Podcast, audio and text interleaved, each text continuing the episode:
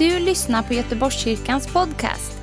Vi vill att den ska hjälpa dig och uppmuntra dig där du är i vardagen. Vill du veta mer om oss så gå in på www.goteborgskyrkan.se.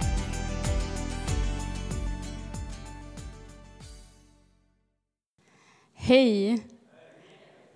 Vad roligt att vara här med er. Och en del av er fick jag vara med hela dagen igår på en församlingsdag. Och så får vi fortsätta idag. Innan vi börjar skulle jag vilja läsa första Korinthierbrevet 1, vers 27-29 mer.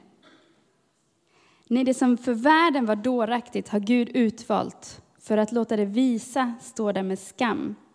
Och det som för världen var svagt har Gud utvalt för att låta det starka stå där med skam. Och det som för världen var oansenligt och föraktat, ja, det som inte var till, har Gud utvalt för att göra till intet det som var till, för att ingen människa ska berömma sig inför Gud. Tack Gud för ditt ord som har bestått genom alla tider, Gud. Och idag så vill vi bara be dig om att du ska öppna våra ögon och våra hjärtan för det som du vill säga till oss var och en. För ditt ord är levande och verksamt, skarpare än ett tvegat svärd, Gud. Så vi tror att när vi öppnar ditt ord och när vi läser det och när vi använder det, Gud, så talar det till oss var och en, till oss som individer och till mig som vill dela det, Gud, också. Tack Gud för den här stunden. Vi ger den i dina händer. Amen.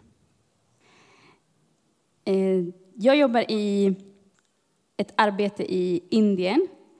Eh, och där finns det mest teplantage omkring. Det är vår huvudsakliga försörjning bland de som finns omkring.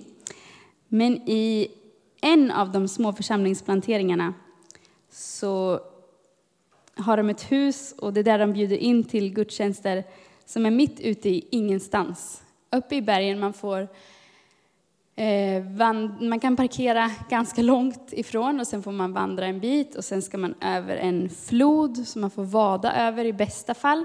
Under monsunen så eh, försöker de jag, jag har inte varit där när det varit som värst, men vad jag har hört så gör de så något slags bamburäcke över floden så att man kan hålla i sig när man går över så man inte eh, åker iväg med forsen. Och sen ska man gå 20-30 minuter eh, upp för en slingrande stig som man ibland får gå på alla fyra, i alla fall om man är oerfaren. Eh, och så kommer man då till en av våra gudstjänstfirande små församlingar. Eh, och jag undrat om det verkligen är den bästa platsen för en, en församling när man helst vill att andra ska kunna komma dit. Eh, så jag frågade var, hur kommer det sig att ni bor här? De flesta bor i byar. Eh, men i den här församlingen så, så, eller den här familjen bor liksom utanför eh, någon by, eh, alldeles ute i ingenstans. Så säger de att de, de kom dit för att ta hand om en eh, trädgård full med apelsinträd. De kallar det apelsin, men jag tror vi skulle kalla det clementin eller något liknande. Så det är en, eh, en, en jättestor, ett jättestort område som är fyllt av apelsinträd. Eh, så där kan man hitta såna här. Den här är väldigt torr, men där kan man få väldigt färska, fina apelsiner. Har ni någon gång stannat upp när ni har ätit en frukt så här och funderat över de här små, små kärnorna. Hur kan det komma sig att Gud har lagt ner så mycket potential i någonting som är så litet? Och hur kan någonting smått vara så olikt det som vi sedan njuter av? I en, i en kärna, eh, om man skulle smaka på en kärna så kan man inte ens hitta någon sötma. Och det är det här som ska ner i jorden för att bli ett stort träd som ska bli många apelsiner och som vi sedan njuter av sötma som inte, som inte enligt vad vi kan se har så mycket att göra med det som var där från början. Jag har en femåring och för honom är det som är mest spännande just nu allting som är snabbast. eller eh, störst, eller rikast, eller flest, eller till och med för er som är föräldrar, den som har mest kärlek. Så det är någonting som vi tävlar om nästan varje dag, ifall jag älskar honom mer eller ifall han älskar mig mer.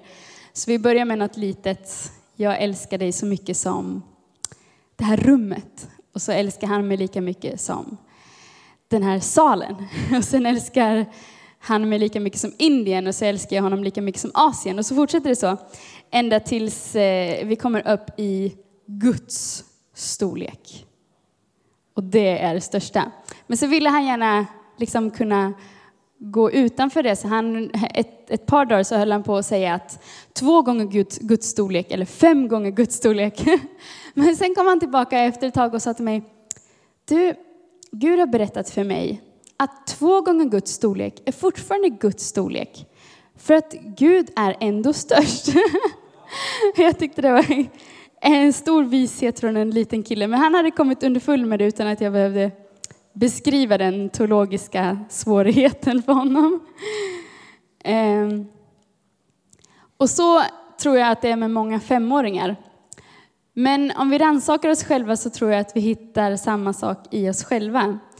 Och under några månader så är det någonting som jag känner att Gud har lite förmanat mig eh, över att, att vilja se det som syns för ögonen, vilja se det som är stort. Så vi hade fått vår yngsta lilla bebis och då är man ganska begränsad i vad man kan göra. Och att vilja göra mycket kan leda till lite extra frustration. Och så hade vi nyss fått nya medarbetare hos oss i arbetet. Och vi, vi har ganska stora visioner, vi skulle vilja göra så mycket och vi ser så mycket behov omkring oss. Så det är liksom alltid en uppmuntran att känna att nu har det kommit några fler som kan hjälpa oss. Och, och så till och med skulle jag få en kvinna som ville hjälpa oss i hemmet. Eh, och vi tänkte, men kanske det här är en utmanande tid i livet som vi verkligen skulle ha, ha nytta av det. Så hon kom och var med oss. Och så, eh, så blev jag så entusiastisk. Så jag tänkte att eh, mina barn som inte är så jätteduktiga på att äta alltid, kanske att jag skulle sätta en surdeg, för jäst är väldigt svårt att få tag på. Så skulle jag sätta en surdeg och så, så kan jag göra bröd nästan varje dag nu när jag har lite extra hjälp. Så, eh, så kunde jag få eh, så om jag skulle sätta en surdeg så skulle vi kunna äta lite enkla mackor och inte behöva laga, nacka en kyckling och laga en gryta varje gång. Jag kan ta de där grejerna. Så eh, medan jag funderade på de här sakerna och försökte göra min första surdeg, när jag försökt en gång till men misslyckats, så skulle jag göra i ordning den här surdegen och så hade jag ju alldeles så mycket för tid när jag skulle sitta och eh, sitta ner med min lilla tjej eh, och läsa grejer på internet så kom jag över en, en artikel som jag tyckte var så, så eh, lustig eh, rubrik och då stod det eh, Stop maintaining multiple jars of sur surdog, hur uttalar man det på engelska? Starter. Då menade hon på att tydligen så är det, tack, det var nog till mig tror jag. Tydligen så är det någonting som är väldigt före, vanligt förekommande, annars skulle hon inte behöva skriva en sån, ett sånt blogginlägg. Så när man gör en surdeg, då behöver man bara mjöl och vatten. Det är väldigt enkelt och det är väldigt billigt till en början. Men sen eh, ska det här fermenteras eh, och, och det börjar växa bakterier och svamp och de behöver näring konstant. Och skulle den här då växa, om man ska fortsätta att ge den näring, så skulle den bli, bli alldeles för mycket. Så istället så ska man varje dag hälla ut en del av det här kastade eh, och sen fortsätta ge näring till en mindre mängd. Och sen nästa dag hälla ut eh, och så fortsätta med en mindre mängd. Så det som då verkar som att det händer ibland, det är att istället för att kasta ut så sparar man lite i en kopp. Och så nästa dag istället för att kasta ut så sparar man lite till. Och sen nästa dag istället för att eh, kasta ut så sparar man lite till. Så till slut så har man flera surdegar som man måste ge näring till. Och så förklarar hon i den här artikeln hur, hur slösaktigt det till slut blir och hur väldigt svårt och tidsödande det skulle vara att underhålla och ge näring till alla de här surdegarna istället för den första. För vad är det som är speciellt med surdeg som det står om i Bibeln också? Det är att en enda surdeg har tillräckligt med potential i sig själv att räcka till oändligt många eh, bröd. De hade hittat en, eh, en surdegsrest i någon slags kruka från eh, stortiden i Egypten för flera tusen år sedan och så kunnat baka bröd på den fortfarande. Så det räcker till oändligt antal bröd och det kan räcka i tusentals år. Eh, men, men eh, för den som börjar med en surdeg eh, kan ofta känna en Eh, missmod över att behöva kasta bort det som man har gjort eh, och istället börja spara på det som man, det som man redan har gjort. Så precis efter jag hade börjat sätta den här surdegen och tänkte att jag skulle ha den tiden för att jag hade lite extra hjälp hemma, så eh, blev en släkting till den familjen som hjälpte oss sjuk, så de lämnade oss och så någon annan som fanns hos oss hade, eh, lämnade oss i samma veva som var till stor hjälp eh, i arbetet och för mig personligen. Eh, och så mycket som jag hade börjat tänka på när jag satt där och inte kunde göra så mycket själv eh, och saker som jag skulle sätta igång började liksom falla bit för bit. Och jag kände mig jättemissmodig eh, och, och kände vad, vad är det här, det som vi höll på att bygga upp och så nu så går det baklänges igen. Eh, och, och, när ska vi kunna göra någonting nu? Ska vi börja om? Vad, ska vi, vad händer? Och så kände jag som att Gud påminde mig om den här artikeln som jag bara råkade komma över så kände jag att Gud lite förmanade mig att, att se på det som vi har istället för att se på allt det som vi skulle vilja ha.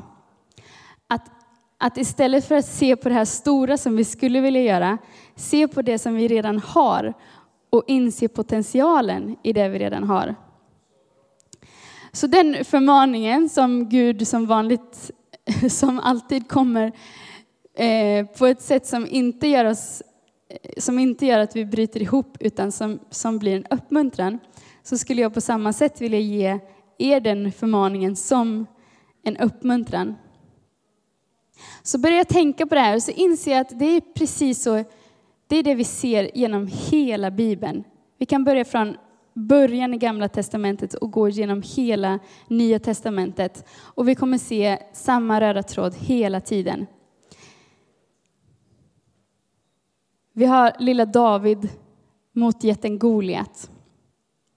Vi har Gideons armé på 32 000 man mot 135 000.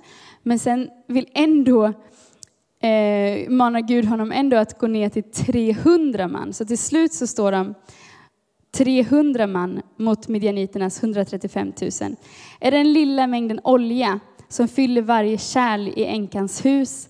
Eller Guds enda profet Elia mot Bals 450 profeter under hela gamla testamentet. Och ni kommer säkert tänka på saker som jag inte har tänkt på. För att det, den, Bibeln är fullpackad av det här lilla som Gud gör någonting stort av. I, igår så undervisade Christian eh, om, eh, om hur de byggde upp muren efter att Jerusalem hade blivit förstört. Eh, och, och, det var lite roligt, i, i samma veva där så kommer, så kommer det någon annan för att bygga upp templet. Och då så står det i Sakarja 4 och 10 så står det de här ganska kända orden. Vem vill förakta den ringa begynnelsens dag? När de står där och ska bygga upp muren och när de ska bygga upp templet och de har de här sten för sten och allting ser litet ut så påminner Gud dem om att den ringa begynnelsen har en, har, är det som kommer leda till det stora som de ser framför sig. De kanske har fått eh, förklarat för sig hur fantastiskt slutresultatet ska bli och blir deprimerade när de ser på den lilla stenen som de själva håller i handen. Men det är den ringa begynnelsen som till slut leder till det stora verket. Och det kommer aldrig gå åt andra hållet. Ehm, om vi, vi ska höra på någon som inte har, det är ett citat som inte kommer från Bibeln, så är det någon Robert H. Schuller som säger att Anyone can look at an apple and count the seeds, but only God can look at a seed and count the apples. Det tycker jag var nästan så bra så det platsar i Bibeln. Det stämmer i alla fall överens om vad som står. Så vem som helst kan se på en liten kärna, eh, se på en, ett äpple och räkna hur många kärnor som finns där i. Men bara Gud kan se på en kärna och räkna hur många äpplen det ska bli. Och det är inte för ett enskilt träd ens. Ett äpple på det trädet kan ju ha många kärnor som blir till många träd. Det, det går inte att se vart det skulle kunna sluta. Men vi som människor är oförmögna att se det. Det är någonting som finns hos Gud. Han kan se vad som kommer av det lilla. Medan vi är oförmögna av att säga vad resultatet av det vi gör idag, vad, vad som händer, vad som är konsekvenserna imorgon. Så ser han för all framtid. Så kommer Jesus själv in på banan efter vi har sett alla de här små personerna som får stor plats och som får göra stora saker för Gud i Gamla Testamentet, så kommer Jesus själv som ett litet barn på ett sätt som ingen hade kunnat förutse. Och så lyfte han upp samma saker. Att, att änkans gåva på två små kopparmynt skulle vara större än de, det de rika gav i sitt överflöd. Eller ett litet senapskorns tro skulle ha förmågan att flytta berg. Och så visade han det själv inför alla hur fem bröd och två fiskar kunde räcka till mat för mer än 5 000 personer. Och så sa han att den minsta ska bli den största och den sista ska bli den första. Han fortsätter och håller det temat och visar för oss hur Gud gör någonting stort av någonting litet. Och sen så kommer några texter som har liksom förbryllat mig och som jag inte har förstått förrän den här pingsten som vi hade sist eh, i våras. Så kändes det som att det gick upp ett litet ljus för mig. Hur Jesus kunde samla de här stora, stora skarorna och så ändå säga att han hellre undervisade de tolv eller de här 72 eller en liten, en liten grupp som han hade kring sig. Varför ville han inte att de ens skulle förstå det han sa i den stora skaran, utan vände sig till de små? Eller när han har precis gjort det här undret med fem bröd och två fiskar, så säger han att jag är livets bröd. Och så blir alla så arga på honom så de lämnar. Och han bryr sig inte, utan han vänder sig och förklarar för de få vad han menar. Och sen lämnar han lärjungarna och säger att nu kommer den helige ande komma över er. Och då så träffas hans lärjungar i ett rum och gömmer sig och är inlåsta under den tid som Jesus har sagt åt dem att stanna här till den helige ande kommer. Och så gör de det. Och sen kommer den helige ande och det som, det som händer är ju att även fast vi tror att att det är något speciellt som händer när Jesus kommer till jorden, så lever de här människorna fortfarande utan att den helige ande kan uppenbara det som Gud säger för dem enskilt. Och så börjar jag tänka på våra församlingar eh, som vi planterar och, och hur snabbt saker går lite snett och de börjar eh, prata om eh, att man ska ha vissa kläder på sig eller som kristen ska man göra så här och så här. Och så plötsligt så går de ifrån det som vi tror att Bibeln säger och så blir det lite tokigt. Eller alla de här religionerna som finns i Indien eh, som spretar åt alla håll. Det är så snabbt som, som ett litet ord kan, kan tolkas så fel. Och så plötsligt så förstod jag hur, hur Jesus var vis när han inte ville dela alla hemligheter med en stor skara utan hellre bevarade de viktiga få ord som man sa till några få som skulle få den helige ande, som skulle förstå i sina hjärtan vad det innebar. Och de som hade Guds helige ande skulle berätta för andra, som skulle få Guds helige ande, som skulle förstå vad, som, vad de orden verkligen betydde. Så det kan tyckas att att Jesus som var en fantastisk talare och som fortfarande idag sådana som inte tror på Gud ändå tror att han var en fantastisk lärare. Varför skulle inte han samla tusentals människor och, och dela Guds ord med dem allihopa? Utan han skalade ner sin skara till bara några få och investerade allt i dem. Så på samma sätt så så började jag förstå hur, hur Gud kanske vill att bland de som vi arbetar med, att jag ska se potentialen i de få som kanske kommer göra jättestora saker för Gud. Eh, istället för att tänka att ju fler vi har, desto mer kan vi göra. Eller de små maningar som du och jag får från Gud om någonting som verkar så otroligt eh, litet eller inte skulle kunna vara särskilt betydande. Den lilla maningen om någonting som du ska göra som kanske betyder mer än det du ägnar största delen av ditt liv till. Jag tror att, att vi alla ägnar största delen av våra dagar till någonting som vi tror är viktigt och någonting som är viktigt. Och kanske det vi är anställda för, det vi jobbar, det vi studerar, kanske att det är sånt som syns inför andra människor. Eh, det finns någon som ger oss en deadline på att ett arbete ska vara klart, eller vi har ett team runt oss som, som kan göra de här sakerna tillsammans med oss. Men ibland så tänker jag att, att kanske de här lite annorlunda tankarna om någonting som jag skulle göra eh, kanske är så litet och obetydligt så att jag har svårt att få med mig ett team. Jag har svårt att inspirera någon och säga, ska du göra det här tillsammans med mig? Ingen kommer uppifrån och säger, är du färdig med det här som Gud har sagt att du ska göra? Utan det är så litet så att det kan inte, jag kan inte få med mig någon enda till det, till en början i alla fall. Men kanske är det det som Gud har lagt en otrolig potential i. Kanske är det det som ska få nå andra människor, kanske är det det som ska göra en, bana en ny väg, kanske är det det som ska få nå längre än allt annat jag gör. Och det känner jag att Gud har undervisat mig, mig om senaste tiden, att, att inte förakta det här lilla som vi kan få. Eh, det kan vara att du ska dela, dela någonting med en en person som finns i ditt liv eller det kan vara ett projekt som Gud har inspirerat dig till. det kan vara, jag vill inte säga för mycket saker för jag vill inte begränsa det som Gud har lagt i dig. Men du vet de här sakerna som kanske ingen annan ser och som ingen annan vet om. Utan som bara du bär i ditt hjärta. För det är för litet för att dela med någon. Det är för litet för att inspirera någon med. Men kanske att det ändå är någonting som Gud manar dig att göra.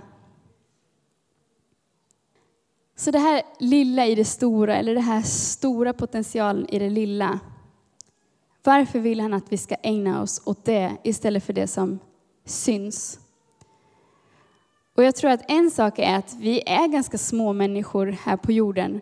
Och skulle Gud ge oss ett stort ansvar och visa oss den här stora saken som blir under vår livstid, eller som kanske inte ser, vi kan se resultatet för flera generationer när vi inte själva är där, men skulle vi se det här stora från början så tror jag att de flesta av oss skulle ge en ursäkt för att vi är för små för att klara av det själva. Så Gud börjar ofta med någonting som ser litet ut i våra ögon. Eh, det andra är tilliten eller tron. Att Gud vill se att vi har tro. Det är liksom det som skiljer oss från alla andra. Att Gud vill ha våran tro. Och jag tror vi skulle kunna översätta det med, med tillit. Att, vi, att han vill se att vi agerar i tillit, i tillit. För att vi tror honom om att göra det. Gideon, han, han verkligen kämpade med sin otro. Men till slut så hade han tillräckligt med tro för att agera med 300 man istället för de 32 han hade från början. Och det var för att, för att Gud kunde göra någonting stort genom någonting väldigt litet. Och det kan han ju hela tiden. Det har han gjort genom hela historien och det kan han göra nu också. Men det som, det som skiljer oss från att göra det eller att inte göra det är att eller att, att satsa på det lilla istället för att satsa på det stora, är för att vi håller de här två, bröden och fem fisk, eh, två fiskarna och fem bröden i vår hand och vi tror Gud om att han kan göra det till någonting större. Annars kan vi välja våra liv och fokusera på det som syns. Men att satsa på det som inte syns, för det som inte var till, det är det som kräver vår tro, vår tillit till att det är, vi tror Gud om att det är han som kommer göra det ändå. Det är inte genom nej, det är inte genom några människas styrka eller kraft, utan det är genom Guds heliga Ande. Och det sista är den sista versen i det här. För att Gud ska få äran och inte människor. I slutändan, när vi ser på ditt verk och det syns, eh, det syns i media eller det syns inför människors ögon. Du kan få med dig ett helt team som kan hjälpa dig och, och dra din vision. För att den är stor och den är kraftfull och den, det syns att den har stor inverkan eh, där, du, där du går. Så vet du hur litet det var när du började och du kan ge vittnesbörd om att det här var inte jag, det här var så här litet från början. Och den enda som, har, som skulle ha kunnat göra det så här stort, det är Gud. Och det är genom Gud och genom Guds kraft. Så att han får äran. Så Paulus, vi ska läsa samma vers en sista gång och sen avsluta. Paulus, han påminner de som tog emot Jesus först. Så om vi, om vi börjar från vers 26 istället, första Korinthierbrevet 1, vers 26, så står det Bröder eller systrar, se på er egen kallelse. Inte många av er var visa om man ser till det yttre. Inte många var mäktiga. Inte många var av förnäm släkt. Nej, det som för världen var dåraktigt har Gud utvalt för att låta dem visa stå där med skam. Och det som för världen var svagt har Gud utvalt för att låta det starka stå där med skam. Och det som för världen var oansenligt och föraktat, ja, det som inte var till, har Gud utvalt för att göra till intet det som var till, för att ingen människa ska berömma sig inför Gud. Amen. Jag bara ber för er kort, för det som Gud har lagt ner i er som ser litet och oansenligt ut. Gud, tack för att du har utvalt det lilla genom hela historien, Gud. För att du vet att vi ändå är små och att den som kan göra det stora, det är ändå alltid du, Gud. Så för att inte vi ska ta äran, för att vi ska se hur stor du är, för att vi ska se dina mäktiga under, för att vi ska få ännu mer tilltro till dig och frid i våra hjärtan, Gud, för att inte vi ska stressa oss upp för allt som vi behöver göra, för att, för att vi ska kunna lämna våra mentala börda någon annanstans, Gud. Så har du utvalt det som är ändå är litet, det som ändå ingen ser upp till, det som ändå inte märks, Gud. Det har du utvalt för att du ska göra det till någonting stort, Gud. Och det fantastiska är att du ändå vill ha med oss i det här. Att du ändå vill att vi ska vara en del av det. Att du ändå vill att vi ska, att du ska på något sätt stå där med armen om oss och titta tillsammans på det verk som har blivit. Kanske inte ens under våra, vårt liv, utan kanske att det är från himlen vi får blicka ner på någonting som du har förstorat, och multiplicerat Gud av det som vi fick göra i vårt lilla liv, Gud. Så Gud, jag ber dig just nu att du påminner varenda person som lyssnar om vad du har lagt ner i dem, Gud. Små maningar som de kanske har glömt bort eller någonting som de har påbörjat och lagt på en hylla, Gud. Gud, jag ber att du, att du talar om de här sakerna, att du uppmuntrar oss i att det kan bli någonting stort om vi lägger det i dina händer, Gud. Att de gåvor som du har utrustat oss med, som vi kanske inte använder vår tid till, Gud, att det ändå kanske var någonting som du har lagt ner i oss, Gud. Att den gästfrihet eller annan gåva som vi inte ser upp till Gud, att det kanske är någonting som ska, som ska börja någonting som är så mycket större än det vi kan se, Gud. Så jag ber att, vi, att du påminner oss om det du har lagt ner i oss, om de tilltal du har gett oss.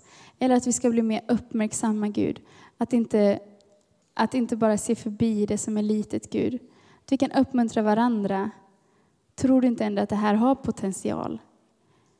Gud, att vi inte ser ner på det som du vill göra, Gud. Och att vi inte ringaktar det som du vill börja. Tack för, tack för ditt verk, Gud. Tack att äran tillhör dig, Gud. Tack att vi får stå tillsammans med dig och vara tacksamma för allt det som du gör. I Jesu namn. Amen. Amen.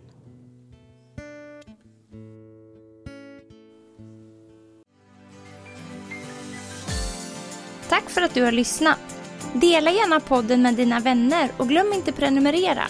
Om du har frågor eller vill att vi ska be för något så mejla oss på info på söndagar har vi veckans höjdpunkt.